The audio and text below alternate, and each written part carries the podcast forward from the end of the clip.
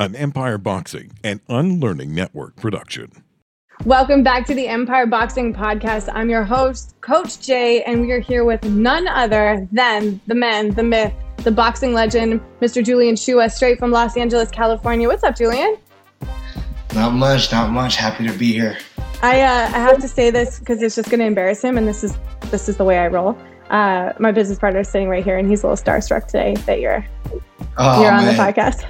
Yeah, he's shaking oh. his head right now. I got, I got him. Uh, anyways, we're all we're all super stoked that you're on the podcast. I mean, you you have definitely you have definitely next leveled uh, the boxing coaching world, uh, and we're going to talk lots about that today. But like we see you over here, we see what you're doing, and uh, personally for me, it's been cool just thinking about the day I met you and where I met you to like where you are now. I'm watching you all on TV, like it's crazy. Well, I'm, I'm, like I said, I'm, I'm honored and I'm humbled to be here, and um, can't wait to be part of this show. So thanks for having me. Wicked. Well, we're yeah. Again, we are we're stoked to have you here. So let's um let's kind of talk about you a little bit more personally, just to kind of start with. Give me like your boxing origin story. Like, how did you get into it? What age were you? Um, and how that sort of evolved. So I always liked boxing. Um, I my my father watched it and uh, that's probably the only time we ever spent together was watching watching boxing, right. and uh, and I wanted to do it ever since I was a kid. And I started at twelve, and my mom, I, I my mom told me I would be allowed to go to the gym, but I wouldn't be able to spar or anything like that. I could just learn hmm. how to throw punches and, and stuff like that. She's a doctor, so she was like right. concerned about head injuries and trauma and this and that. So for sure so I decided I, I, was like, yeah, yeah, yeah, that's fine. I'll just, I'll just, uh, I'll just, you know, train. So I was training stuff, and I started feeling like, you know, like I wanted to do more, and then I lied to my coach at the time because she told him specifically that I wouldn't to not let me spar. so I, I wanted to do it, you know, you know, and so we I started going, and um, I was like pretty good. Like naturally, I guess like I was boxing other kids that had been sparring, and I was like I did well, you know. And so I like I was this dumb kid, and when you're a dumb kid and you're like kind of beating guys up, you, like your first two guys you beat up, you think you could take Tyson, you know? You're yeah. just on the world. So my coach at the time brought a kid. I still remember his name. His name was uh, uh, Gabe Castro. Shout out and, Gabe Castro Shout out Gabe Castro. He's actually my but we um, he brought this kid in that was like who had like a bunch of fights already and and I sparred him and this kid kicked like kicked his shit out of me, you know, and and I went home with, with marked up a little bit and my mom knew it was up and she was like, You're not going back there. You know, she was upset and she's like, You're not you're never gonna go back there. So then, um, fast forward five years, I walk into a restaurant called Culver's in in Indiana, and my old coach I hadn't seen in five years was sitting down there, and he was mm-hmm. like, Julian. and I was with all my friends, and I turned on, I'm like, oh shit, I'm like Robbie, what's up, you know? So we mm-hmm. start, you know, we catch up briefly, and then uh, he was like, "So you still ever think about boxing? Like, you still ever want to do it?" And he's like, "I'm like, I mean, yeah, but I mean, I haven't thought about it in a while. But now sitting here talking to you, yeah, I'd, I'd like to do it." He asked me how old I was. I was like, "I'm 17." And he goes, "Well," he's like, "When do you turn 18?" And I was like, "April." And he goes, "Well, the Golden Gloves are in March," and it was like February already, like beginning mm-hmm. of February. Golden Gloves, Indiana Golden Gloves are in March. He's like, "If you, you wanna." You know, you want to try and fight him. And at first I was like, no, you know, like what? yeah. What? Boxing the golden gloves. I don't, I mean, like, dude, I haven't like even like thrown a punch in, since I was 12, you know? Right. And so he was like, in front of my friends, he was kind of like, well, if you're scared, like, then oh, don't worry. Don't worry about it, type of thing, you know? Yeah. So I'll clean up the language, but yeah, it was kind of like that. And don't, don't. Was, We're yeah. loose. We're loose. Uh, oh, he was just like, you're gonna be We're a pussy. Here. Yeah. yeah, yeah, yeah.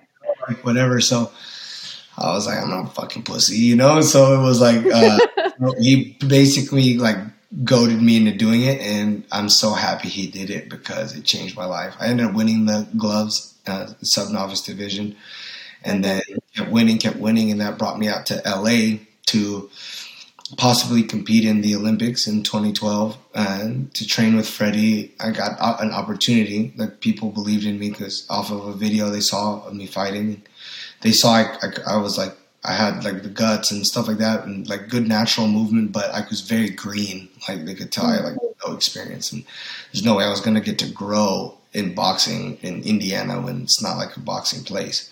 So they're like, we'll fly, out, we'll fly you out to LA. We'll take care of you for a while and see if it's a fit with Freddie Roach and he can help you get ready for the Olympics at the Wildcard Boxing Club.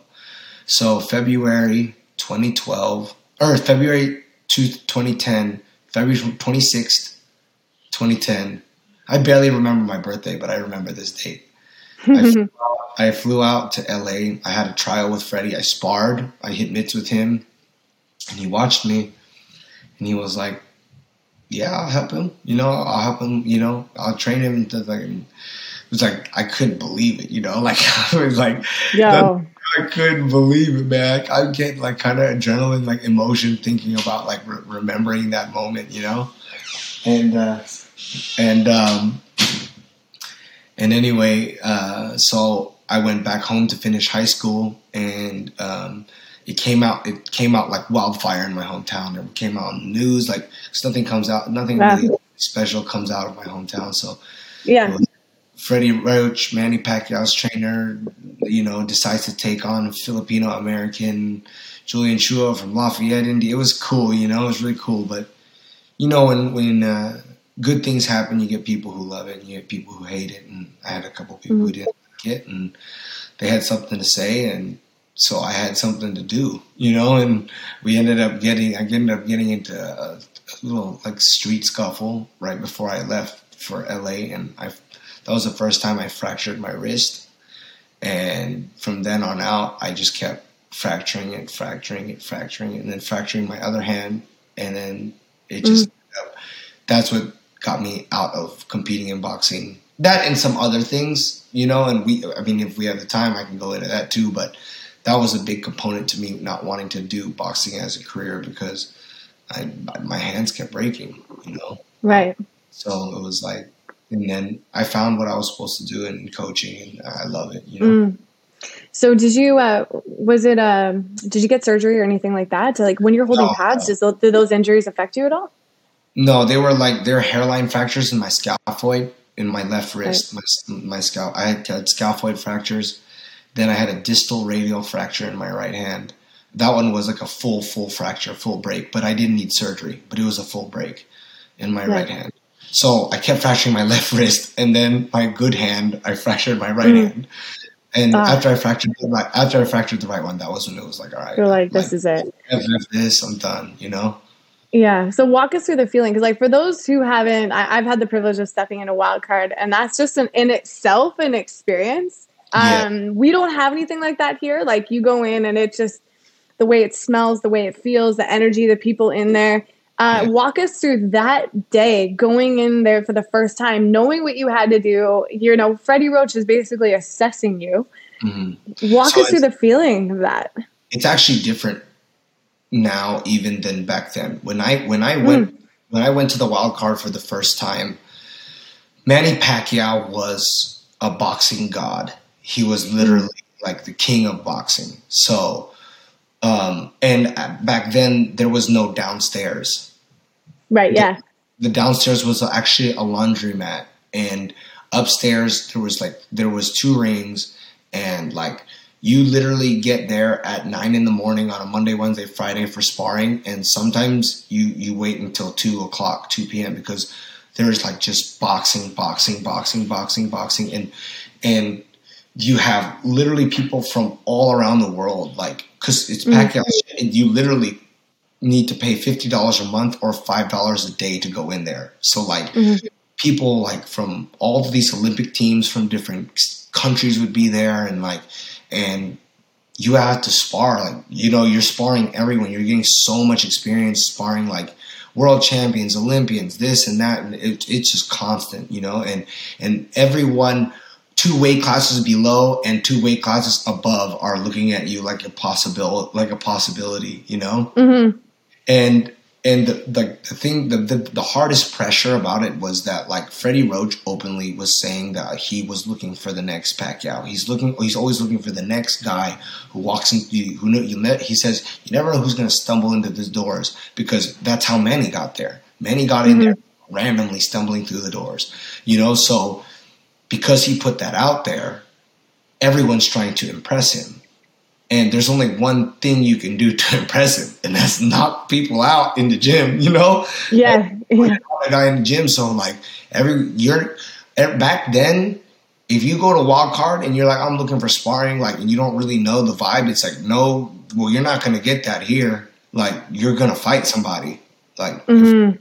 if, back then, as anyone in those times, it's you're fighting.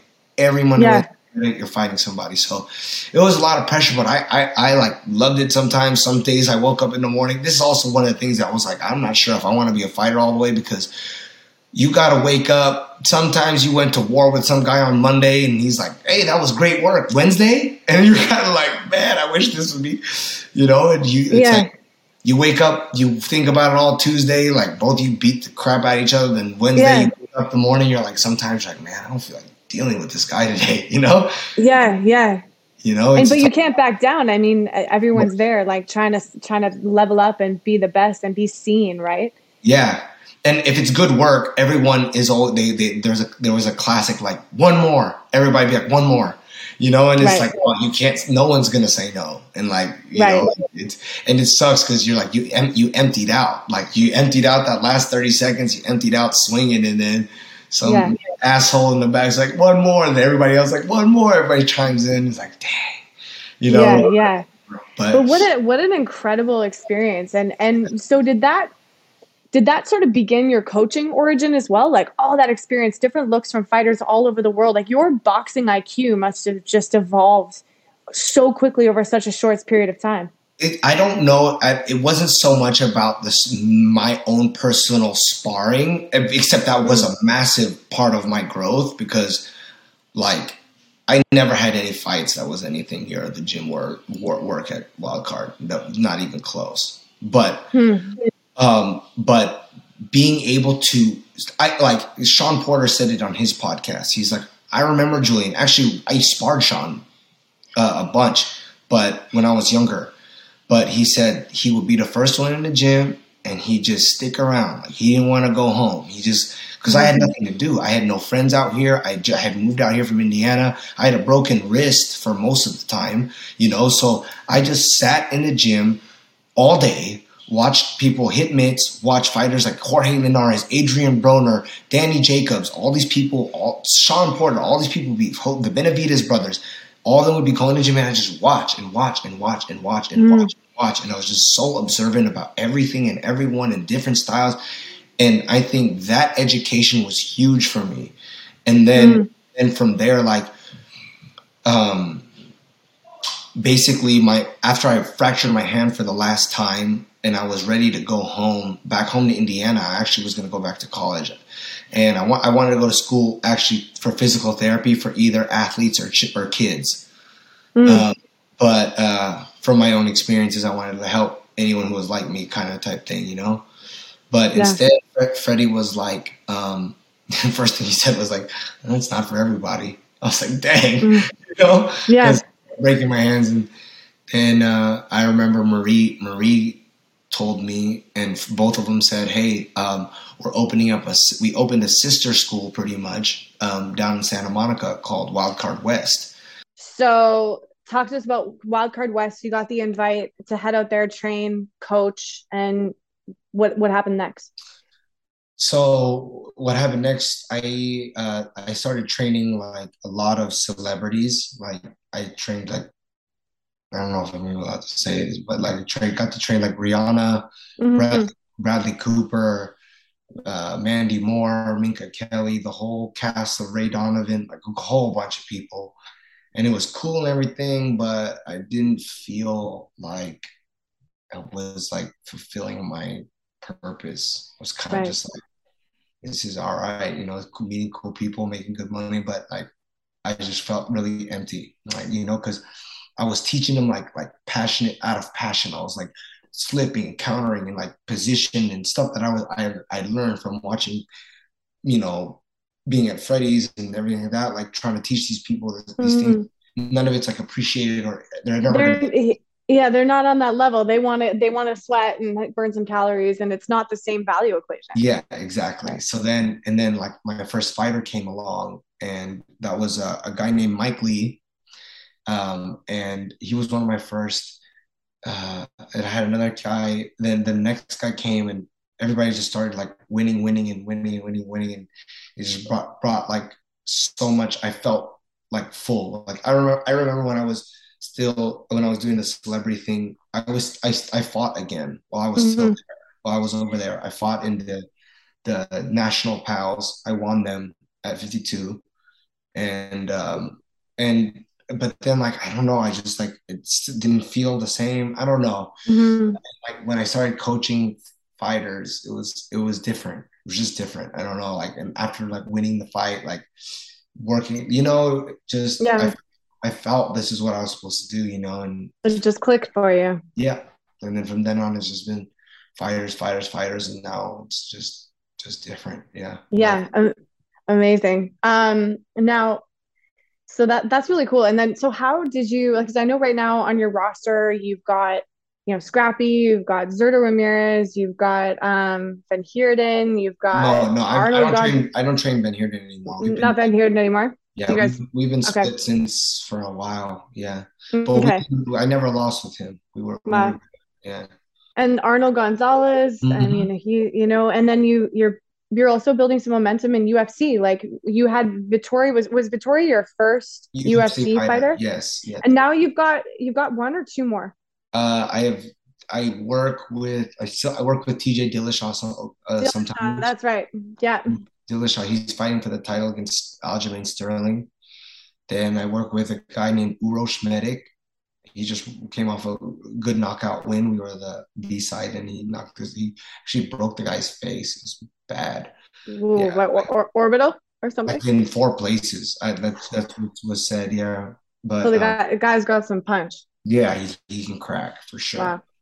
Um, and then I, I, I help sometimes with a guy named uh, Giga Chikadze. Yeah, yeah Giga so, for sure. Yeah. Um, so those are kind of the guys I work with in uh, in the UFC.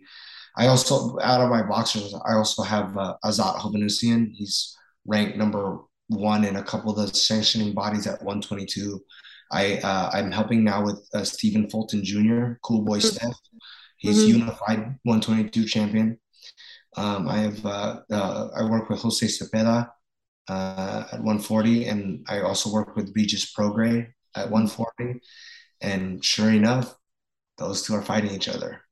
Amazing. So, how does that impact your role in both of their their oh, camps? I'm out. I'm out of it. Yeah, you got to be Switzerland, right? Like, how could you? Yeah, no, and it's yeah. not even like it's not even like it's not on any kind of business decision or anything like mm. that. It's, it's, actually stupid business for me to not take, you know, get make a make a, a, a you know, whatever I would make off a title fight, you know, and, mm-hmm. and it's these guys are like they're my friends, you know, mm. also my friends. Um, and my pride is I my, my work is my pride, you know, and mm. like I love my job. I love doing a good job, and how what am I gonna look like? Like telling like Regis or Zepeda, like, hey, he doesn't like this, he struggles with this. You just feel like such a rat to your friends. Like, no. Yeah. Cool. Yeah, of course. Yeah. Now you like you have such a a fresh new school sort of vibe that you bring to a really old school coaching world. Like what kind of a what kind of a statement like do you kind of want to make with that? Because I mean you're already making one, but do you ever think about that? Like, man, like I'm different, like I'm changing things. Uh, I don't really, I don't really think about that at, at like too much. Like I, cause I, I still love like old school stuff. Mm. I, I love a lot of the old school stuff, but I don't like a lot of the old school stuff in the way where like some people are so stuck in the past. Like boxing evolves constantly, you know, like just like anything, like mm-hmm. like basketball. Every every sport evolves, you know, like and and like when when did you ever see anyone move like Lomachenko?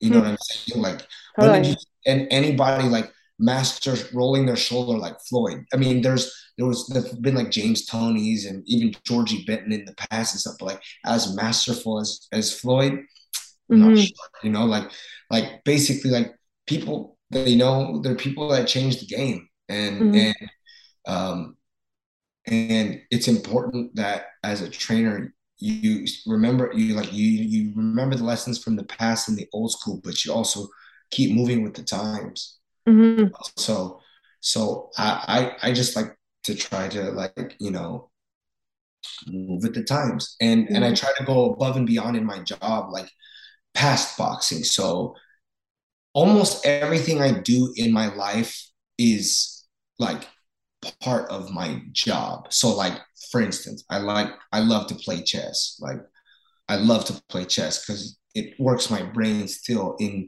that like you know player versus player step ahead you kind of strategic maneuvering yeah, yeah. Like, if it's not like part of my career i'm like not into it like barely. Like even like well i have a drive to work like 30 minutes every day like 20 minutes with no traffic 30 minutes with traffic. My audiobooks i listened i've listened to like peak performance like how champions think uh, obviously, uh, my one of my favorites called the Book of the Five Rings. It's by Miyamoto Musashi. It's all about mm, like I've heard of this one on one combat. You know, obviously, art of war. Like, you know, I winning like both the Relentless and winning by Tim Grover. So I'm just like where where the where like the psychological part and like the war part of it, rather than just like punches and stuff, like position, like economics, like all these things. Mm-hmm. Like, like I try to understand them from these books and and like apply, see how they and they not see how they, they apply in boxing. For sure. You know. Did so. you did you see any of that sort of in the way Fred, Freddie coached or anything? Like was he doing things like this back in the day? Or is this again like kind of think more of a new school approach to coaching? I, I think it's a it's a new school approach to coaching. And you know what I actually love about Freddie Roach? And one, one of the things that I, I I learned from him is that like there's a lot of extra stuff too. Like of course you want to like you know, evolve with, you know, with boxing. But there's a lot, like he used to say, like, stairs don't matter. Like, like a lot of the fighters love to go to the Santa Monica, Santa Monica stairs and like, yeah. And he used to tell me, you know how many stairs are in a boxing ring? He's like, two, he's like the ones just three, you know, yeah. like, yeah. like you'll see these guys doing all these drills and stuff, and he, yeah, like you'd be like, you know, Pacquiao doesn't do any of that. Like, yeah, at the same time, that's also a bit like you know, they're like I yeah. love new school stuff where where you know you. For me, it's all about trying to. I I love watching not only fights, but I love watching high level fighters train because, mm-hmm. like, I I love like why they do it and not only that like even mitt work like people people hate on floyd's mitt work because they don't understand it floyd's mitt work it's about rhythm, changing rhythm, always having an answer when you count, when you slip or roll or block or catch. You're always answering every, all the turns, all the movements. Like a lot of people you'll see when they pivot or turn, they're not in great position to fire back because they don't drill it. Like this mm-hmm. guy, every time he he shifts and changes in in position, like he's ready to fire off or defend or whatever Roger would call out. He's in the position. So like obviously if you're like a boxer size person there's no technique and you're just like whatever you don't understand what you're doing with it then mm. it would make no sense but say if say like if i have a fighter for instance that mm. constantly falls off balance when he makes a pivot or something or he has problems where he shuts off mentally in rounds like where he's just like he'll be doing great and then he'll just have a lapse where he's just like uh you know what i yeah. mean that Mayweather mitt work is very good for like keeping them sharp constantly. Like they have to be attentive constantly. So that works on the focus. Like, and then for instance, like I love like Lomachenko's training in a way where like even as simple as like they'll do a very strenuous thing, like whether it's like sparring or whatever, and then after they're done, he'll juggle for 15 minutes because yeah the hardest thing to do when you're exhausted is like stay focused and concentrated and like turned on mm-hmm. and like this like this like just juggling like it mm-hmm. requires you to like stay fo- focused you know and i just understand i just like understand why they're doing it even like derrick james mitt work I, I love studying all these mitt styles trying to understand what the what the benefits are of them, where there could be holes because of the mitt style, yeah. and then like depending on what my fighters' deficits are or like deficiencies, I'll apply that mitt style to what they need. I think I think what you said is so important. It's not what, it's why, and it's the technical application of these things. And I think that I'm, I think when the fitness world weaves its way in, that's where people have all these opinions and judgments and complexities of of like, oh, okay, like it, the fitness world scrambles it, right? Because people are using flow, if you want to call it that, but you and I both know that it's just the, the pad holders doing more of the work. Oh, um, oh, exactly. Exactly. Just, I mean, short of a backflip sometimes. I'm just like, what, is, yeah. what am I looking at? But there, there's because there is a technical application to all of this, everything. And I was talking to Taylor Ramsdell last week, and you know, we were talking about the idea that a champion isn't built by accident of a random like a random mishmash of like technical things or, or training techniques or whatever that someone saw on instagram. There is a, a purpose and a why behind everything. And and i think i fucking love what that's what like that's so much of what you are as a coach. Like you eat breathe sleep it. Like you're looking for everything in the in the library and you're pulling books based on what the yeah. right like what the person in front of you needs that's coaching to me. That's real coaching, you know? I mean, everything you can watch on the internet of like even Emanuel Steward, Teddy Atlas, like these Eddie Futch, like Cus D'Amato, like I've, I've watched it for sure. Mm-hmm. Watched it. I like all these high level coaches and like how they think and like even I even watch how they corner. You hmm know, I watch like like like when when to sprinkle in motivation, when to sprinkle in tactics, when to like just like yeah. how they're so good at like I learned that a lot from Freddie too. Like his control of a corner is awesome. Right. You know what I'm saying? Like, like yeah, it's, it's I, I'm I'm I, I even hand, wrapping hands like I've mastered. I feel like I mean like I wrap a professional hand very very well. Like mm-hmm. I wanted I wanted like to be well rounded at literally every single angle of this job.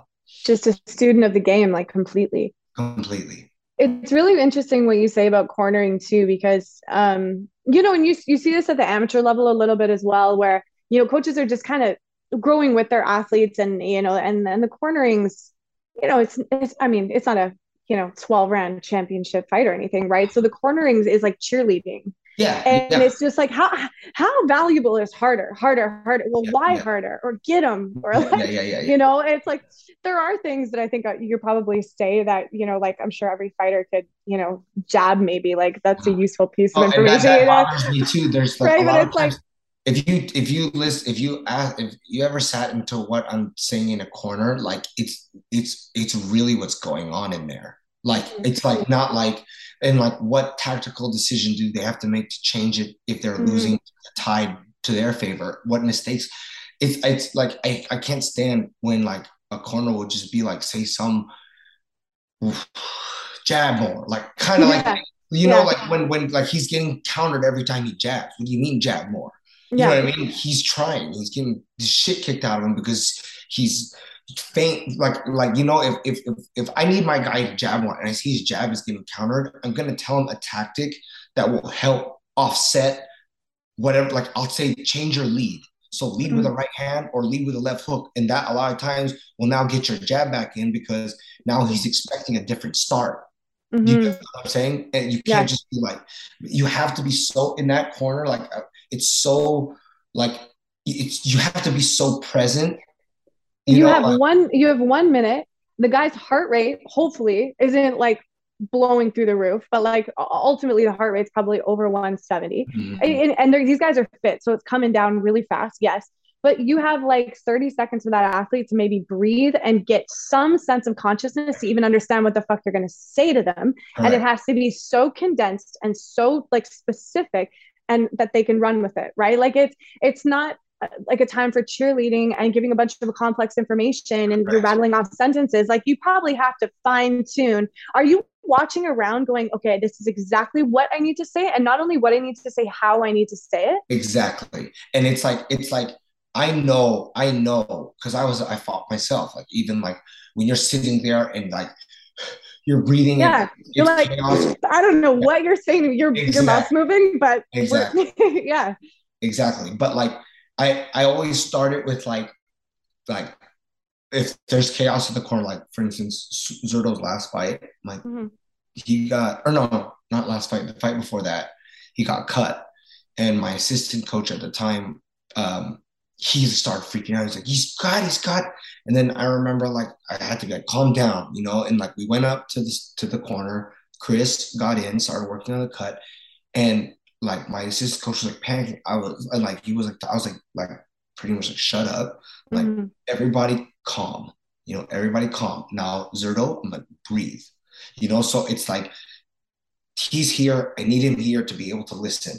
Mm-hmm. But a lot of times they're here, then the coach comes in, they're telling you a thousand things in a panic state. Mm-hmm. And it's just like if the fighter is not listening and he if he's trying to listen, it's just stressing out more. It's just like mm-hmm. And like I, am not gonna lie, it's not easy. Like yeah. like you you you see when you care a lot, like you see a thousand things that need that, and you see not even thousand, maybe three things that need to change. You gotta pick one you know like which one is the most important thing to give because that's all he's going to take so it's yeah. like like calm down give him one thing and yeah. it's it's it's, it's I, I i found myself especially early in in my my career when i was coaching like like i would almost overcomplicate like what what was coming out. And i was overcoached like, yeah. It, it, just and they wouldn't go out and do it you know? And then like mm-hmm. it was like okay well and then when i started like simplifying things and they were able to do it it was like oh easy yeah. that's fascinating. That's that's so cool to me like just this controlling the situation bringing down the anxiety and and delivering simple coaching that is so important and specific that the athlete can take and then make a real time change in the face of war like they're they're going back out into war you know the stakes are high mm-hmm. but you ha- you have to do your job and you have one minute to do it and that's i'm like i'm sure that take took a lot of time for you to find like sort of your your coach your corner prowess where you know you could orchestrate all those moments and yeah. and i think that's really really cool about what you said about just bringing it down and, and being calm so of of your athletes you're working with right now um you know well i guess here's a here's a better question. One how different is it working with ufc fighters for striking than it is working with boxers like as a coach? What changes have you had to make? Um not not not too many because it's about for me it's more about principles. Like hmm. position is position control of range is control of range, even though the kick range is that's that's an adjustment. The kick range. That, that was sort of my my. I was curiosity. It's like I'm wondering, you know, how do you adapt like the boxing to the other dangers of elbows and knees and kicks and and and sh- like shooting, taking takedowns, things like that. Right. So I don't really teach. Um, I I teach like more. I don't really teach MMA fighters like my MMA fighters too much inside boxing because the elbows and stuff like that. So mm-hmm. I, it's it's mainly about like when you get in like strictly punching distance, like what your punching distance is, and if you and like that, you can't like you can't be shut off while you're at like kicking distance still. Like mm-hmm. in boxing, you can be at kicking range and be like kind of lax, you know? Yeah. Whereas in MMA, and obviously distances are different based off of like the size of the person you're fighting.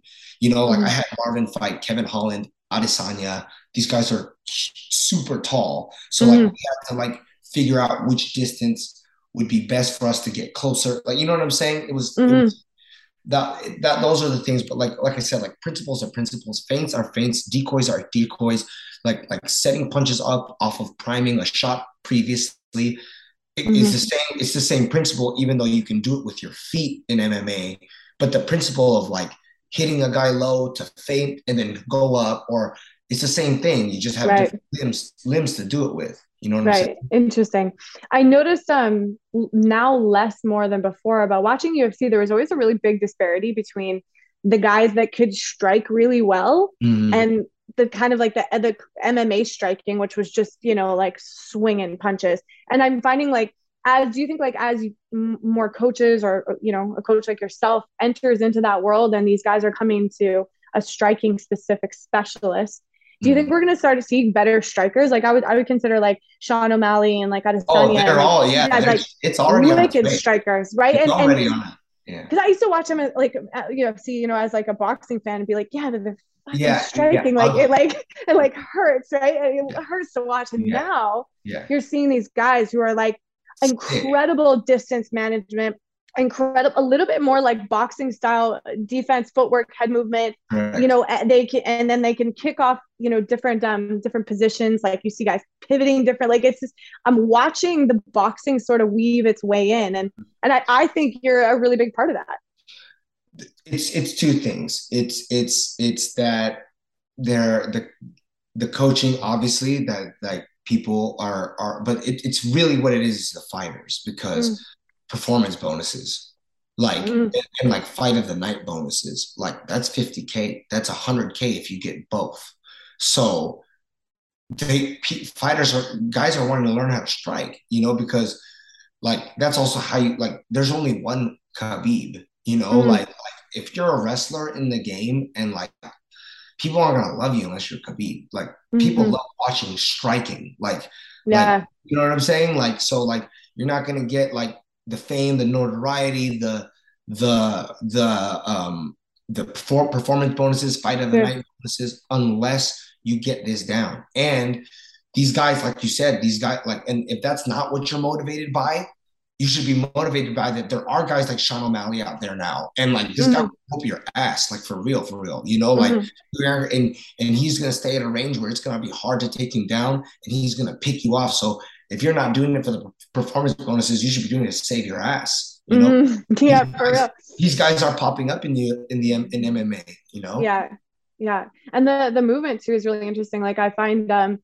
you know, the the the change in the setting, like the you know the cage being octagonal, you can't really move laterally if someone's yeah. in front of you like that's where bad things happen and guys get knocked out they're moving laterally across the cage mm-hmm. and so you see more boxing style footwork coming in where mm-hmm. people are cutting tighter angles mm-hmm. um, and i just think it's i just think it's really cool and I, I remember when i saw you know I, I didn't really know you had kind of been working with a ufc fighter and then i saw Vettori and i was like holy shit that's julian in the corner like i'm yeah. like let's yeah. go was that your was that your first ufc fighter which yeah he was my first UFC Marvin Vettori and oh, it and started we got together because it started with he sparred one of my other boxers who's super super talented like one of the most talented people i've ever one of the most talented boxers i've ever seen like lace gloves up. And he just hasn't got a shot. He's actually from toronto. His name is kareem hmm. hackett. Kareem hackett right yeah nasty this kid's nasty i've seen him with he's been my main one of my main sparring partners for gilberto ramirez he sparred bivol he sparred all these guys and, and david Benavidez, and he's he's up there with all of them. But mm-hmm. he's he's, he's ten and zero oh now. But um, but anyway, the, the, the point is that um, him and Marvin sparred, and after that, Marvin was like, "What happened?" kind of deal. You know, yeah. what happened? So yeah, I was like, uh, and then like his his striking coach at the time was like a uh, like a a fan slash like friend of mine and it was like you need to see this guy and he'll help you da, da, da, he'll take you to where i can't kind of type of thing. Okay. so, so then we started our sessions and stuff like that and then now like he's one of my best friends on top of like one of my fighters you know? That's so wicked.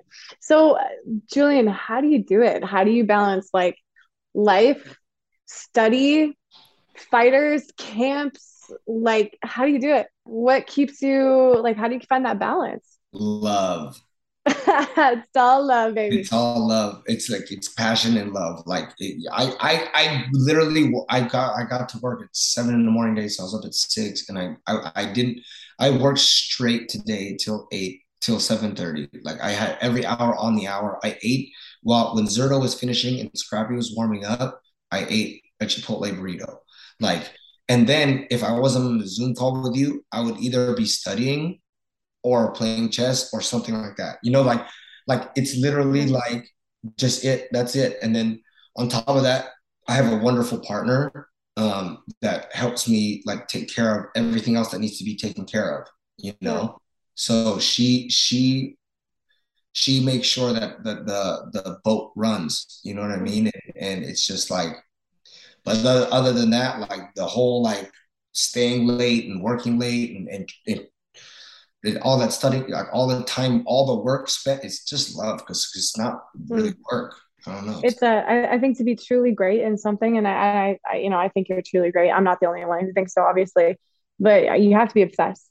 Yeah. You know, you have to be as obsessed as your fighters. You know, you, you you're you're the you're going through the championship run like right. I'm more obsessed than some of them and you almost have to be right because yeah. there's going to be times where you probably have to keep those guys like in line be it like from a psychological you know mental perspective if there's doubts mm-hmm. you know and you have to be constantly evolving and elevating their game so that means extra time spent that you're not with them working on them yeah you know with- that's also why i read a lot of books on the mental side of performance so yeah. i know when these things are like i need to like butt in to their like personal life you know, in a in a way. I try not to, you know, it's not my yeah. necessarily my business, but I know when it's the best thing for them. You know, and like they always say, like don't don't fall in love with your fighters and stuff like that. I, I don't believe that, man. I love all of them. They're, yeah. they're like like you know what I mean? Like yeah.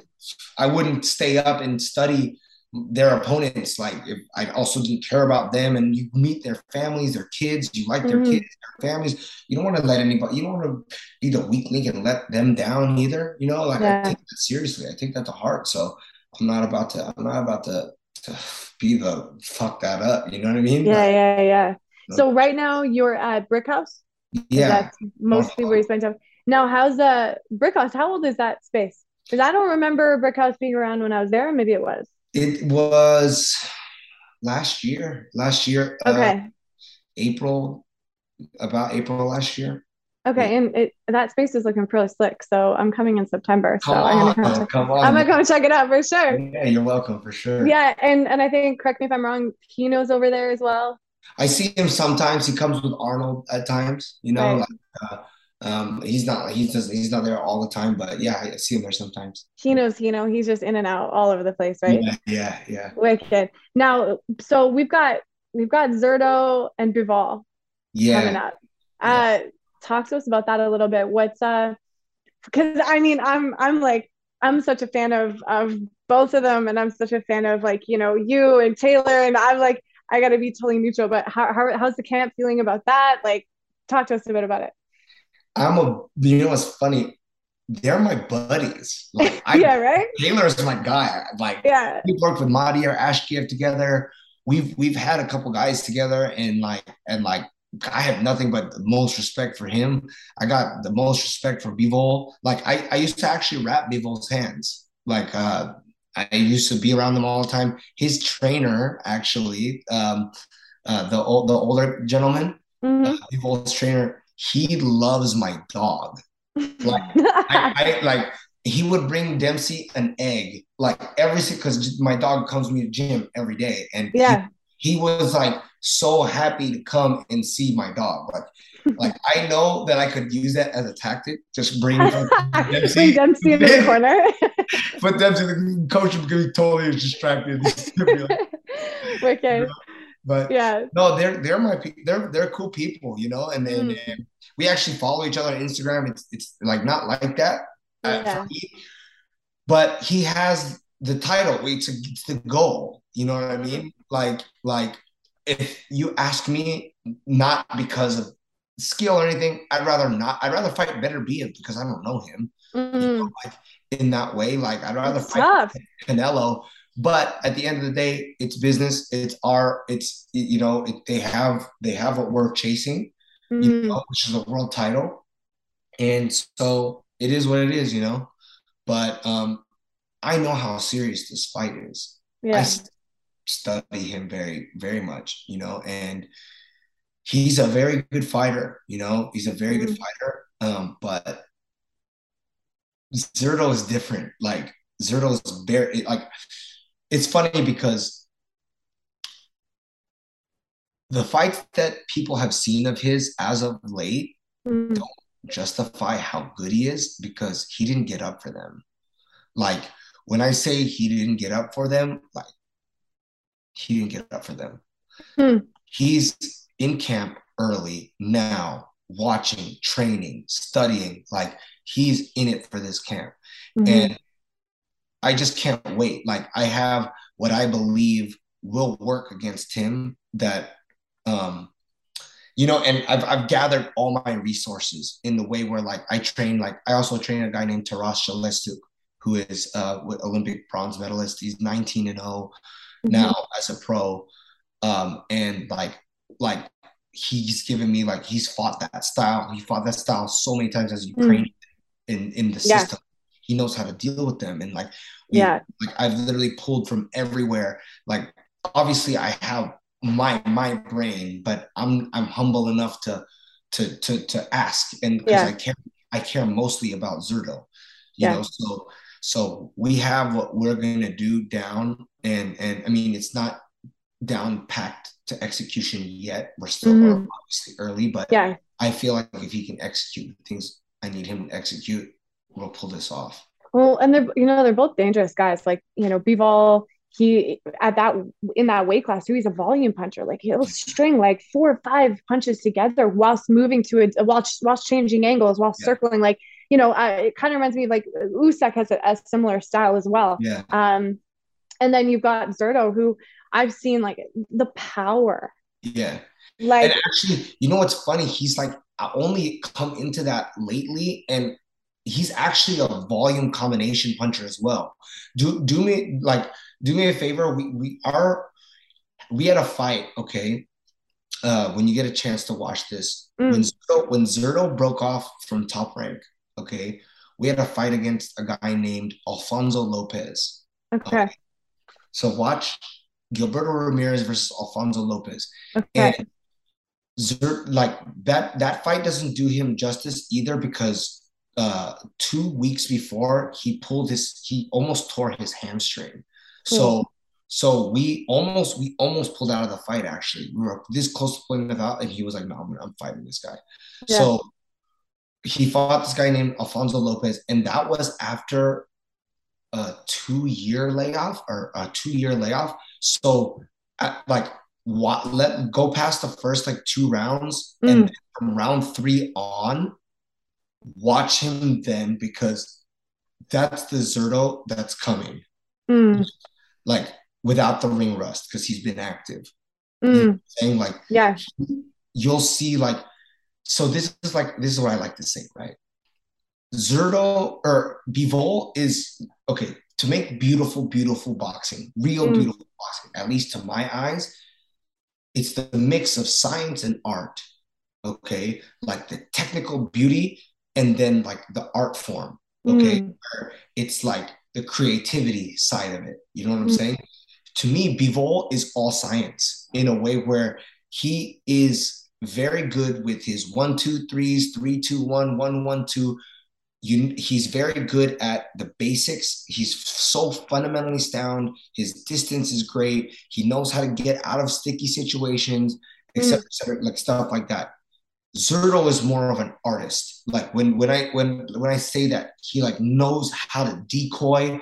He like like mm. he knows how to not waste a shot. Like like like I see Bivol like he doesn't care if you got your gloves are real tight. He'll like he'll he'll he doesn't mind like yes yeah go through you you know with his combinations or whatever like like whereas Gilberto is like a master of like being selective. You know what I'm saying? Like like for me that's that's kind of like if our art can like override the science like it's it's gonna be wow. interesting, interesting it's gonna be it's gonna be a crazy fight like i mean just for this for the pure sake of boxing alone like i can't i can't wait like it's gonna be it's gonna be an amazing fight it's and not, uh, it's not totally confirmed yet it's okay it's mandated but right I'll, I'll, I'll just give him a call and firm it up for you yeah yeah, yeah. i just like listen let's just do this yeah for real, for real. I, we can't wait Oh man. Okay, cool. So uh more about you, like yeah, I noticed like you're doing some powerlifting, some Olympic lifting, stuff yeah. like that. Now, are you moving into like a little bit of an S&C space, trying to bring that into your coaching, or is that just for you? That's for no, your that, your, that, your own person. That's me. That's just for me.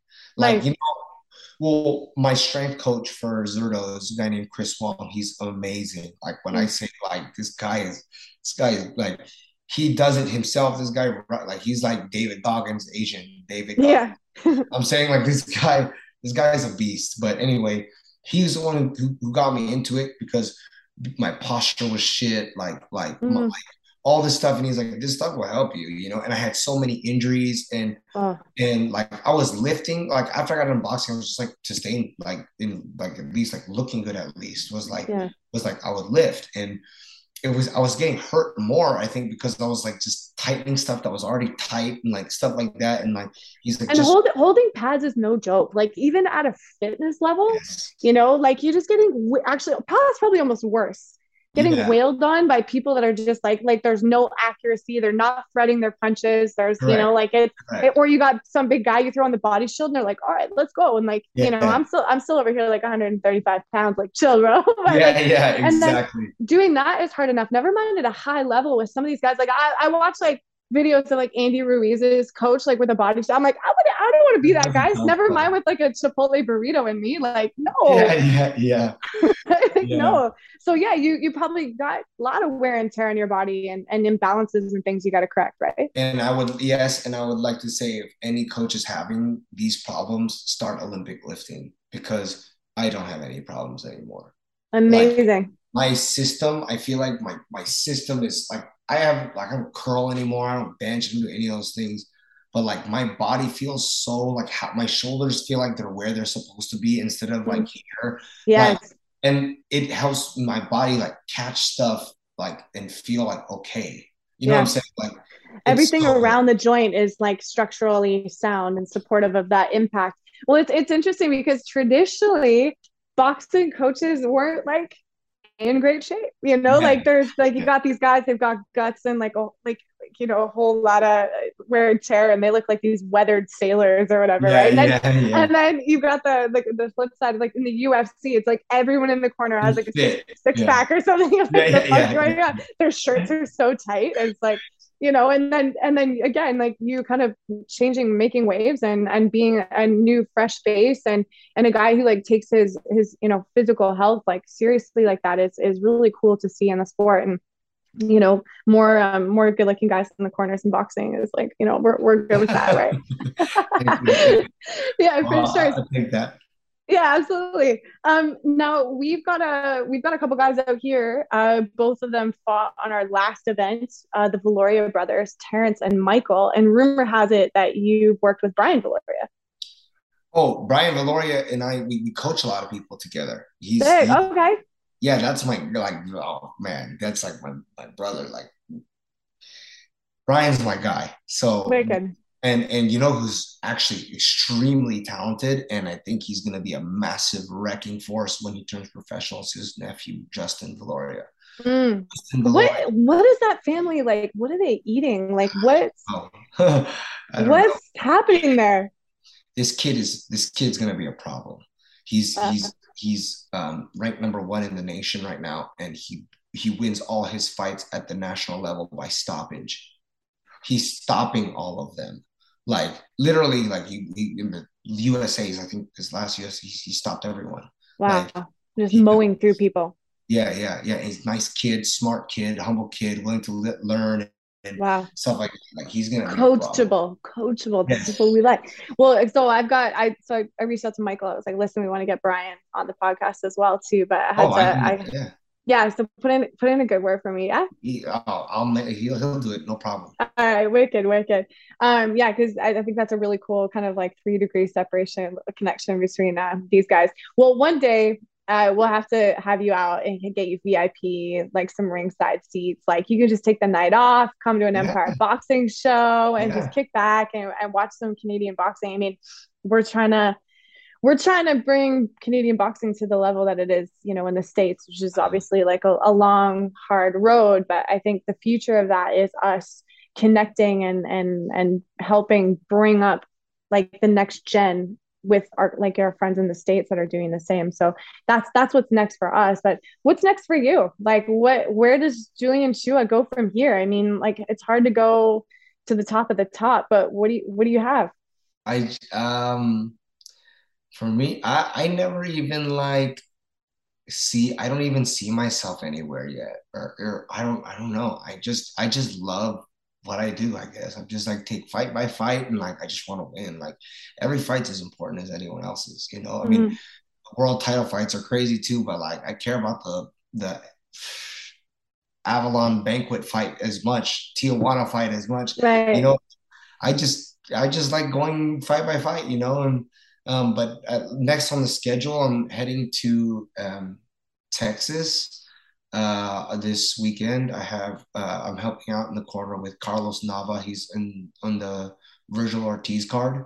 Mm. Uh, I don't know if he's on the, the, zone part or the Facebook live part, but he's an undefeated kid. He's 8 0, 8 0 with five knockouts. Um, oh. He's a pretty good fighter. But, and then after that, uh, I head to Paris for Vettori versus Whittaker. Oh, cool. Wow. Yeah. And then I should be back. I'll, I'll be, I mean, I'll be back quickly. I, I won't be going to Abu Dhabi for TJ Dillashaw's fight, but because um, Zurdo Bivol should be right have, should have a date and we should be like in like go time. time. Yeah. yeah. Now, are you gonna are you gonna get a chance to uh, take a recce to Vegas and go see Triple G and Canelo, the third installment? Mm, I haven't decided if I'm gonna go do that yet. Fair. Yeah, but is that? Do you go spectate? Do you even have time for that shit? I mean, yeah, I I, I do, but at the same time, like that, that neither of them are concerning concern to you. Yeah, right that's now, fair. You know, like I, about if, the biz. Yeah. Yes, exactly. If it was like Bivol fighting, like, and I knew Zurdo's next, I'm definitely there. You is there, I mean? yeah, is there a is there a world in the next like half, let's say, I don't know, six months or something, we could see Bivol Canelo, or sorry, uh, Ramirez Canelo? Of course, if we if we get past Dmitry Bivol, then it will most likely be Canelo. Yeah. If so not, that I mean, there would be some mariachi bands like paying rent that month. Oh yeah. Oh that yeah, yeah, yeah. There'd be, there'd be some sure. some some wild Stetsons on. I mean, I, honestly, I love I love uh, I love Zurdo's walkouts like always. I'm like, oh, I mean, yeah, I don't tell me one other person that looks that good yeah. in a Stetson like that. I I can't think of one. So he's he's and like this guy this guy has something in him when it's time to fight. Like I like there's there's a demon in there. Like there's a, a demon in there. He's got a bit of dog. Like I've seen it. I've seen yeah. uh, you know fights where he's had to really dig deep, and all of a sudden he comes out, and it's it's like yeah. something uh, like a, a, flip with switch, you know? Yeah. yeah. And that's a, that's a kind of an aggression I, that I think he has. I don't, I haven't ever seen from Bivol. I've never seen mm. Bivol like flip that switch where I'm like, yeah. oh, he, that's a bad man. Like, yeah, you know, safety, he, he, he's safety first a lot, which is very smart, which is very smart, but which is kind of what you're saying maybe a little bit about like more like more of the science and and some of that artistry like the creative allows you to tap into something else maybe That's right you are wow yep exactly yeah. Well, if I can impress you on a podcast with any words that come out of my mouth, that then I'm, I'm, I'm, doing all right. that was very impressive.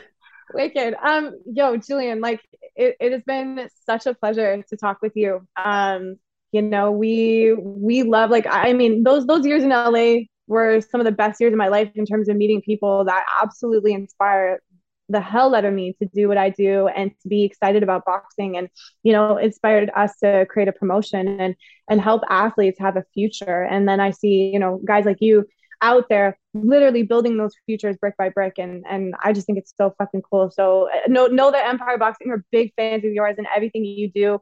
Um and uh you know we're we're watching right? We're, we're always watching you and watching let you guys down. I, I, I you gave me very good, very good vibes right, right off the gate, and and and I, I don't know, like I, I feel like I could get along with you no problem, like.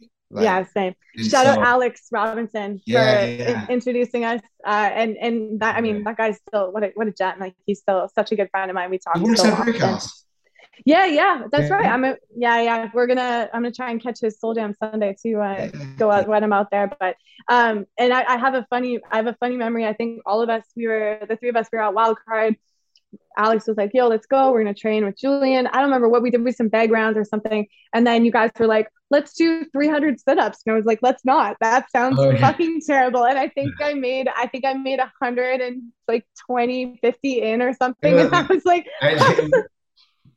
We did. It was a thousand. Oh yeah, it was, yeah, it was like ridiculous. I think I checked out. I was like, bye. I remember that. I remember that. Yeah, we, we, finished it. He finished it too. Yeah. Yeah, yeah. And I, am like training with all that rusty ass equipment. I was in my, I was in my fucking heaven. I'm like, this shit is amazing. Yeah. Uh, yeah. I was vibing so hard. So I'll, def- Yeah. Oh, it's such a good memory. I'll uh, I'll definitely have to connect with you uh, if you're if you're around. You know, if you're busy in September or whatever, even if it's for a high five and a hug or whatever, I'll bring you a Chipotle burrito over to Brickhouse. Right. Yeah, yeah, I'll never say no to that. All right, cool.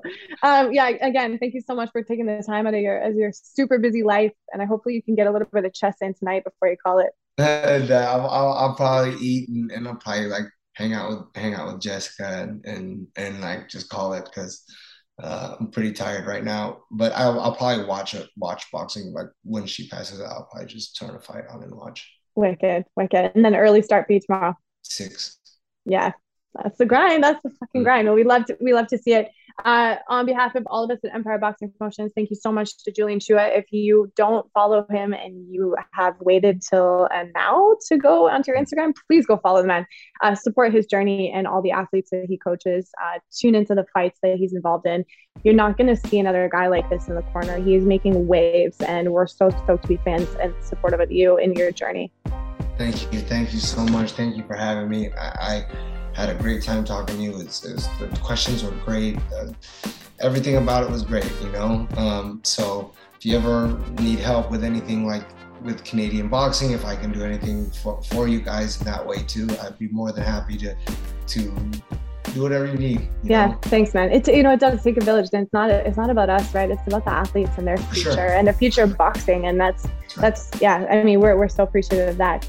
This has been another episode of the Empire Boxing Podcast with Julian Chua. Thank you so much for tuning in. I'm Coach Jay, signing out.